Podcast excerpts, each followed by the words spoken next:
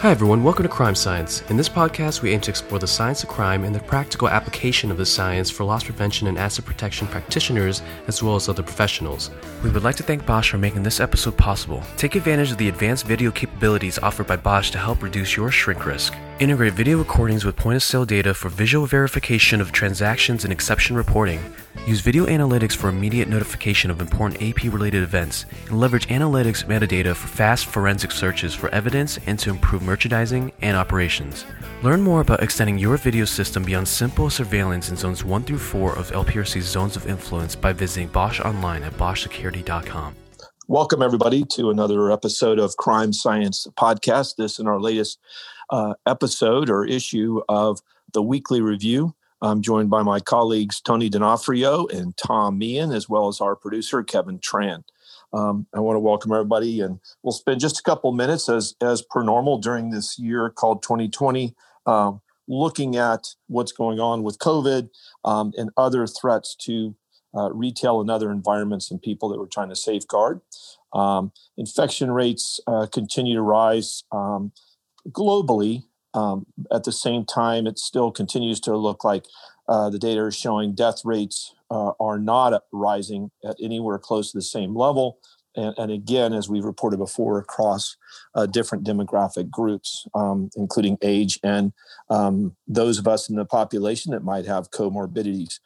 Um, so we know that uh, there's more and more research on some of the individuals, some of us that might uh, suffer what some are calling long haulers or long COVID, um, looking at systems, skin, cardiovascular, lungs, you know, respiratory. What effects are there?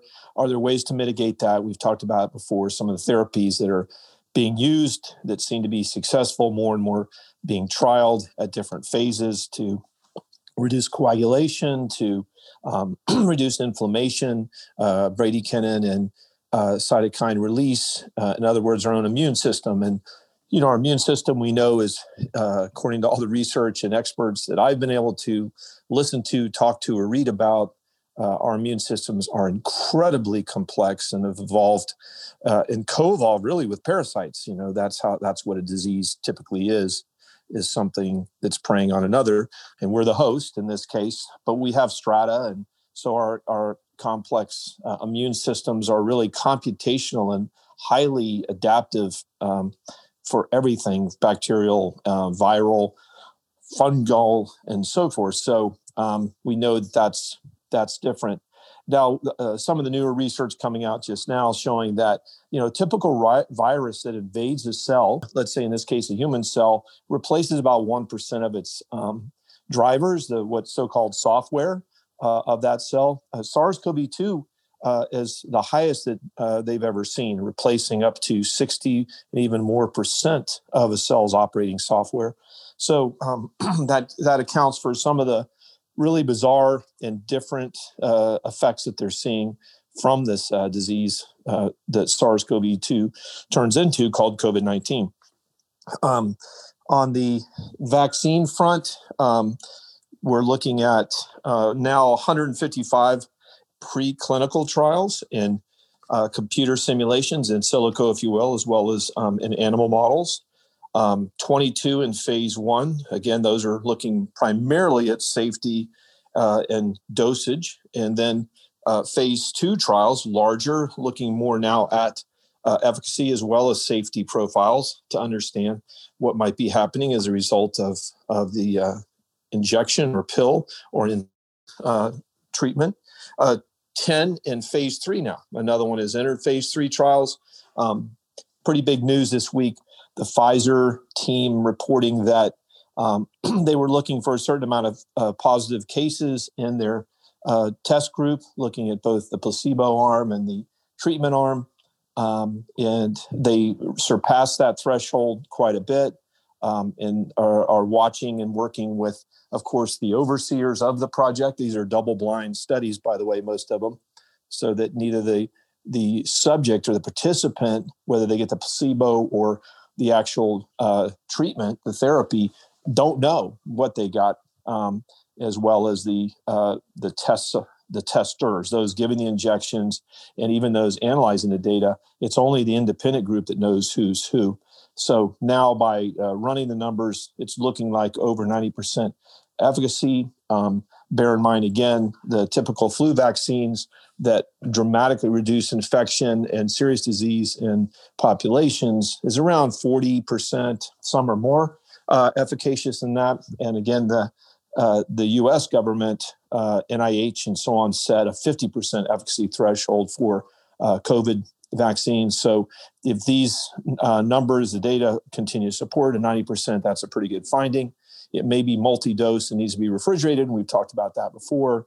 Um, one, two, or three doses, and does it need to be kept cold to preserve the proteins uh, intact, and so forth. So um, good news on that front that things are continuing to move. Others are getting very close to being at the end uh, and starting to pull the data out. And the independent reviewers, again, the big committees have been meeting. Um, the NIH and CDC committees are advising on these vaccines and the distribution of these vaccines. Um, so that's under heavy planning. We already know that under the administration's Operation Warp Speed, that um, the infrastructure, there's a plan the, including the military. So distribution is out there. Some other interesting news comes from the nasal front, if you will. a lot of research on particles and droplets and how this all works and comes together, and um, that we know that particles, viral particles, don't just move around; they have to go through uh, droplets. That we're, you know, a link in the uh, uh infection chain, and that a virus uh, lives to reproduce, and as do probably any any entity. And so, but uh, humans were in this chain, and an individual that's infected with COVID nineteen from the SARS-CoV-2 virus uh, now is part of that infection chain, and the virus is depending on that individual, us, to in turn spread it to one or more. The more, the better. Um, to, of other individuals to keep things going. Um, and so uh, we know that's a big part of it. New data are showing that, you know, on average, most viruses they see in the droplets, there's normally to be an infectious load or dose. Uh, the individual we need to inhale mm, roughly two to three thousand particles in the in the droplets. Um, but with COVID nineteen, it's looking like on average, infection infected patients have only inhaled around 300 particles. So that explains part of the reason why this is a more infectious uh, disease or um, than other viruses. Um, the other concern is that as winter approaches uh, and humidity levels drop, hard for us to determine here. We're in the midst of a hurricane again, uh, or rain bands from a tropical storm, soon to be a hurricane here in Florida. Uh, but as the humidity drops, um, that dehydration means there are even more particles per droplet. So if an individual inhales, particularly through their nose, um, 100 or more particles, um, that's a lot easier to do uh, in a low humidity environment. So uh, stay tuned there. That's why they're calling for snug fitting multi-layered masks. That's the best protection to reduce the amount of particles. So again, it looks like the goal is to get well below 300 particles in the droplets that we might inhale, and why uh, they're saying that we need our noses covered up um, with our masks. And so, moving over on that same front, though, some more exciting news on uh, a, a, nose spray therapy that's under research right now in animal models and in uh, silico, or in other words, um, very realistic computer simulations, uh, preparing to move to human trials. Um, and the nose spray uh, affects the protein shapes and, and these things uh, in a complex way. But in other words, the idea here is it's looking like an individual particularly those that are far uh, away from vaccines or want to supplement or whatever the physicians and scientists advise at that time. Uh, uh, one spray might protect 12 to 24 hours um, and not allow a virus to take root if, if and again, the person inhales more than 300 particles. So um, that's what's going on on that front. Um, moving over to destructive disorder, um, where demonstrations are either blocking uh, businesses, uh, customers, uh, and employees, uh, or they're intimidating customers and employees, uh, or become violent um, or destructive, you know, through burning, looting, and damaging, uh, tagging, and things like that. Um, what's looking like right now with the election, I know with Tom, we're going to ask Tom to talk a little bit more about what's going on on the destructive disorder front, um, but but some of the violence, and there looks like there's not been very much, have been where blue and red supporters have clashed. rather than one group or the other going and committing a lot of damage. Um, but we'll learn more as time goes on here. Um, and again, many retailers are using uh, the tool that Kenna Carlson and our team developed, the uh, violence tracker tool, uh, as well as getting on uh, the LPRC's FusionNet. So, um, uh, going over to some more LPRC news, IOBSE uh, conference is today, and as we speak today, um, this is a tu- Tuesday, the 10th, and um, we're excited to have a 90 minute session with the International Organization Black Security Executives. Um, and uh, myself and my team will be going through what evidence based and science based practice looks like, why we do it, get down into the weeds a little bit with some criminology and, and practice, um, practical uses of situational crime prevention. And then both Kenna Carlson and uh, Dr. Corey Lowe, two of our research scientists here, will go through some really neat case studies and, and engage with the group and talk through and share with each other um, as we move forward together. so, for more information uh, on any of these events that we've got, including the fact that 2020 Impact Virtual uh, is totally available now to to the public free of charge, and we've got many many things that are available and coming available.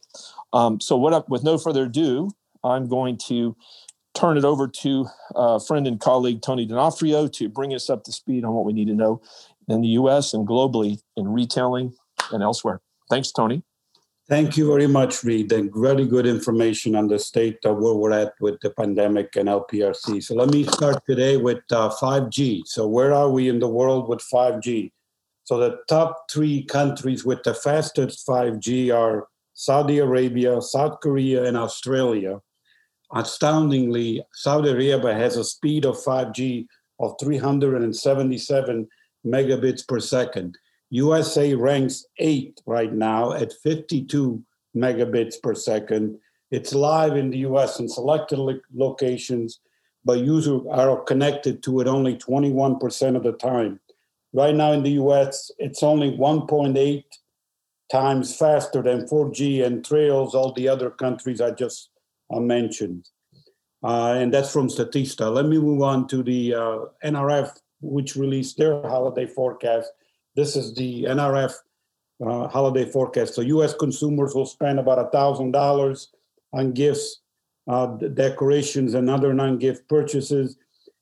On the gift specific portion, that's going to be down only nine dollars from last year, which was surprising to about six hundred and fifty dollars.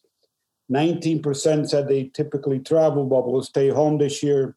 53% have changed their travel, who have changed their travel plans, plan to spend more on gifts this year.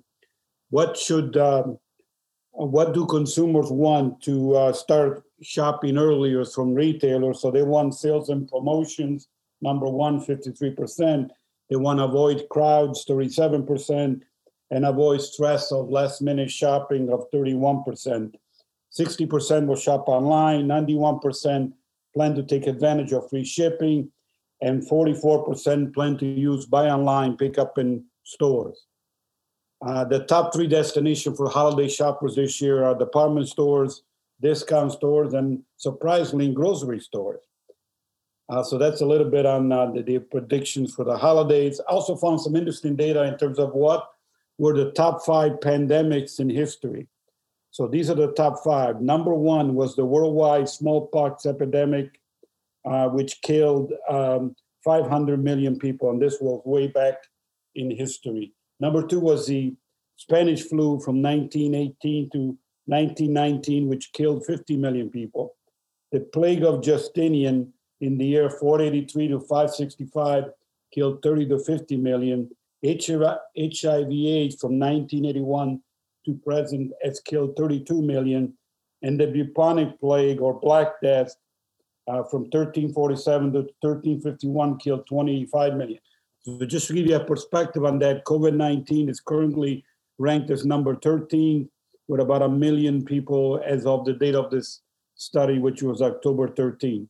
Also interesting in this, where the word quarantine came from. So quarantine as a concept was invented during the Black Plague when sailors would be forced to stay on their ships for 40 days to avoid spreading the illness. And the the word quarantine comes from the Italian word for 40, which is quaranta. So I did not know that, my culture actually invented quarantine. So let me move on on some data that stresses again the importance of physical stores. This data is from Perch Interactive.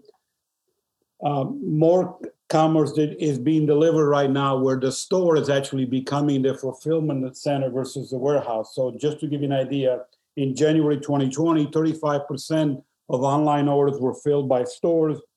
That dropped to 24% by April. In July, that jumped back up. So 42% of what is bought online is actually filled by physical stores. So that gives you the, again, the importance of physical stores. And one of the reasons why physical stores are very, very important, again, I've said this a few times, but I'll repeat it because it's important they are the most profitable. So the a consumer walking into a store shopping, for example, the average margin is about five percent. In a grocery store for home delivery, if the grocer picks up the grocery and then delivers them from the store, then the margin drops to negative 15%. If the grocer picks it up from a dark store, which is a new trend that's emerging, it's negative 10% for a buy online, pick up, or click and collect. So somebody picks it up. If you pick it up from the store, it's negative 5%.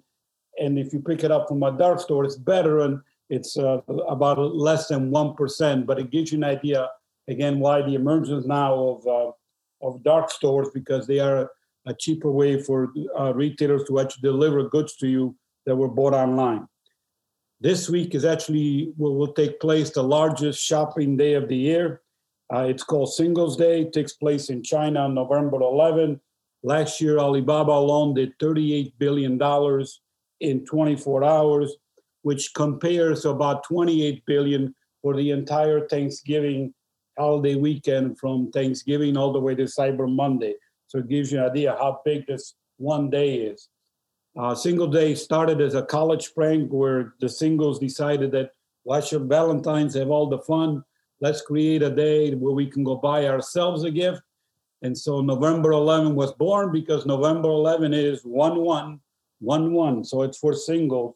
And really, Alibaba took it to the next level as a shopping celebration. Uh, so this year, they actually did a test run already uh, to see how it would go. And the results are encouraging. In the test run, 100 brands, including Adidas, Estee Lauder, and Nike, generated $50 million in gross volume in the first 111 minutes of the preview. Uh, they also tested uh, live streaming, which I've talked about in the past. Uh, Cartier, for example, had nearly uh, 800,000 people on their live stream tuning in. So the event is getting bigger and bigger. More than 2 million products are slated to be revealed during the main event on November 11th this week. So US actually tried to replicate it this year. There was a group of retailers that created the October 10th holiday, so 1010. Uh, and then that did not go as well. Fewer than 60 brands participated, and they have not issued the results. So it must not gone as well. But it is a good idea because these shopping holidays are becoming bigger and bigger. And then finally, just for the, this audience and the importance of technology, Amazon released this week a new uh, Dash Smart Shelf. So this is a smart shelf that's Wi-Fi enabled that will keep track of what's on that shelf. And if you remove the item, it will basically send you a reminder that you're low and will send you a, a, reorder button so you can quickly reorder based on what the chef is telling you. So that's a little bit of what's going on in retail and technology. And with that, I'm going to turn over to Tom. Thanks, Tony. Thanks, Read. And, and Tony, as usual, uh, we have some crossover. And I'll kind of start with uh, my activities this week because they kind of run through some of the things talked about. So this week I'm going to be speaking at the American Cash Council's uh, North American Conference. It's a currency research um, organization focused around central banks primarily and then bank partners. And one of the topics I'll be discussing is the consumer behavior changes in relationship to COVID 19. And Tony, you highlighted uh, right on the money some of the margin implications of going from brick and mortar to uh, pick up or uh, delivery of functionality. And one of the things that I'll be talking about and continue to talk about while the numbers are still very fresh is in some merchant environments, grocery being one of them, but some soft goods environments, when you layer in the margin implications of having to deliver a product that you would have sold the store before, and then add in the increased potential for fraud, there are some organizations, while uh, they're they, not in the grocery world, in the apparel world, where they're seeing significant increases in online sales. They're also seeing significant increases on fraud, and they're seeing significant decreases in margin. In some cases, being net negative. So um, it really speaks to the importance of having brick and mortar, and really also the importance of being able to still accept cash in environments. We, you know, Tony and I actually spoke I don't remember when, but uh, about you know the digital acceleration and contactless payment and some of the things that are occurring.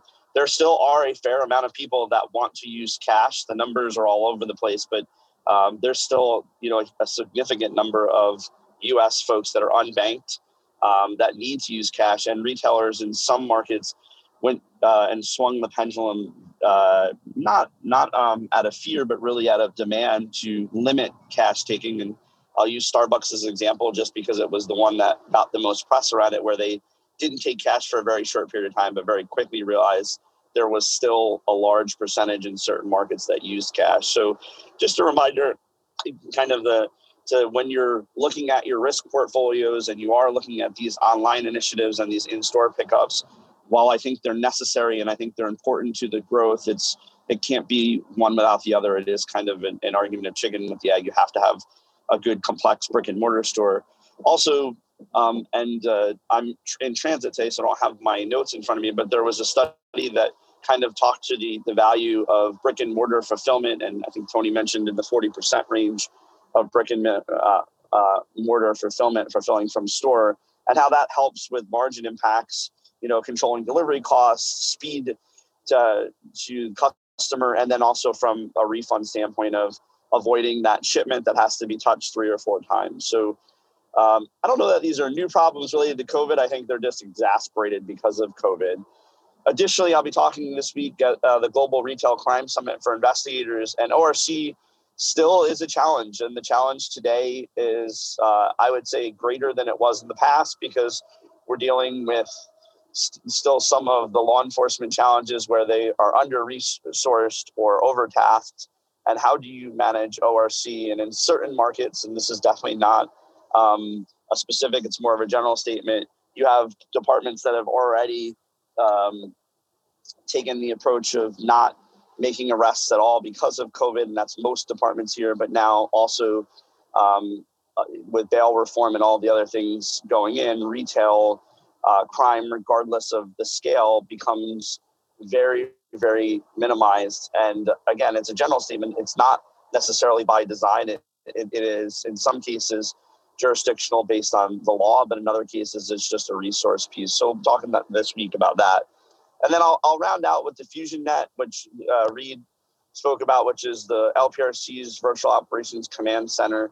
Um, and uh, but this uh, kind of a, a, virtual SOC, if you will, but a collaboration a virtual SOC. And uh, although I think, uh, uh, which is great news, that some of the the projections of protests were minimized. There were still hotspot markets, so Colorado, uh, Portland, uh, so Denver, Colorado. You had Portland, Oregon. You had Seattle, Washington. Uh, several different places in Northern California.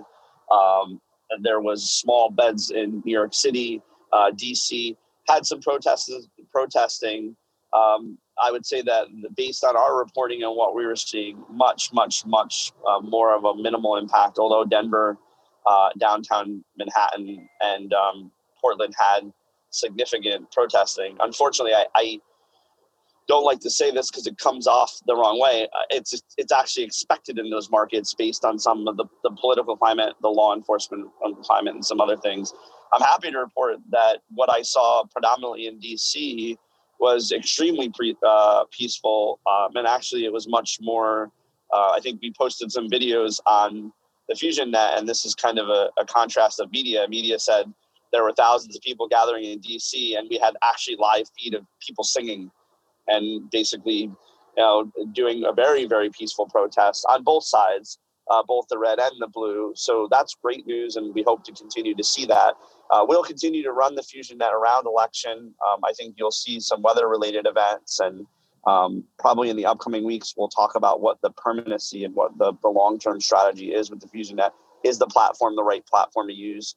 Um, I, I think that uh, the platform really lends well to some voice channels. We had um, daily calls uh, for the members uh, to join, which allowed people to just jump on at a 5:30 uh, in the evening, uh, have a quick conversation, ask a question, and run through. And then we added a few channels that I think are very useful, even outside of um, in a, a, potential civil disturbance or weather event is where we have an open source intelligence tools channel where people are sharing what's working, uh, both paid and free. So that paid, paid and free. And one of the great things about the LPRC and what I tell everybody uh, who asks about joining is the participant. When you put something in, you get something out. And um, I found myself on that channel talking to folks and saying, "Wow, that's a different way to do it. I've never seen that." Vice versa, or yes, I've used that service. Um, I prefer this service. And uh, the great part is you have a very collaborative environment that if you need to take it offline, uh, you just click a different button and you're having a private conversation. Because as everybody knows, there are some conversations that just make more sense that way. And we also discussed in the Fusion that some uh, tools of the trade, well, what tools of the trade, if you will, what laminate was working, what boarding was working, how some of the challenges with historical locations were be, were playing out, and where where and how to board there, how to implement video in places where you couldn't. So really, really good information. If you're listening to a podcast and you're a member and you're not, and you haven't at least reached out to look at it, I would encourage you to do so. If you have any of uh, the things that fall in, under that privy. If you're involved in safety or risk whatsoever uh, in your role, it's really valuable, um, and you really will get a lot out of it. In addition to the um, the benefit of networking with folks that are in the similar industry, and you can talk to them in the market to say, "Hey, what what did you do?" And you really get into deep routed conversations about identifying challenges that are very market specific, very location based, um, so really great stuff, and I, can't uh, I can't uh, thank uh, the members that joined and the LPRC enough because it was um, a tough task to do it in the manner that we did. We, we did very we got it moving very quickly, up and running, a lot of participation, and I know early on there was some conversation about the format of which it was, and I think one of the things that uh, Read and I and, and the, the team talked about on the innovations call is that the method or format isn't as important as the information. And I think um, what we really found out is that was the case. So without further ado, I'll turn it over back over to Read to wrap up. I appreciate that, and and I couldn't agree more, Tom, uh, Tom on the whole FusionNet issue. That um, the team came together, rapidly stood up initial framework, an alpha test, got two retailers to help get some feedback, feedback from you, um, and a couple of others that are very tech savvy, and then moved to more of a beta platform, made adjustments. And there's probably been four different quick iter- iterations in in the middle of the heat of, I hate to use the term battle, um, but getting ready for dangerous weather and, and again these destructive uh, disorder situations. So um, these events. So it's it's there. And i think for uh, any listener out there to know the lprc and, and the research team i'm on at the university of florida we are here primarily to support through research through rigorous uh, evidence-based practice um, you know, trying to help define that and deliver and adjust and adapt. So these things are in adaptive mode, and we're very open and discussing. Uh, should we use the, the the same platform? Should we continue to look at other platforms? But the idea is that it's here, and we don't normally and never really run a service before. Uh, the idea is to provide a prototypical approach but helping the members out while we're doing that. It's like these emergency we talk about on the on these broadcasts here, uh, on these episodes around uh, experimental treatments to get emergency approval, and while it's being researched and better understood, people are are benefiting from it. So I think that's where we are. We're still having multiple members get on at 10:30 a.m. Eastern and 5:30 p.m. Eastern. Obviously, the numbers are down right now since the violence is down, and the main area of discussion is how to pivot and uh, and design rapid response um, protective measures. Both you mentioned laminates and even just conventional boarding. Um, to uh, employees and how everything responds and works, how to plan with law enforcement partners and the rest of the community partners, um, the administration, and so on in each of these communities. Um, so we're all learning together. Um, and uh, we'll keep going there. But I, I suspect now, and we've talked about this again before, that these uh, dangerous events that occur are triggered by uh, things uh, as disparate as um, a law enforcement and citizen encounter um, involving firearms or or something like that, as well as uh, NBA or Major League Baseball championships and everything, and now elections and things like that. So um, there's a lot to to get better at, to better understand, um, and just so everybody knows, out in what we call Zone Five, we're working away to better understand these situations, how we deal with them, uh, how we prevent them, how we work with the community um, how do we bond and and so on. But uh, many of you have seen footage where people are um, you know supporting even an, uh, a movement or an event or a concern and they're still victimized. So we know that there's a lot of actors out there too many. They're they're not about a political candidate or party or even a principle other than i think trouble and anarchy in some cases so those are the people that we're most interested in trying to protect ourselves from while trying to understand the more legitimate and two very legitimate concerns and protests that occur.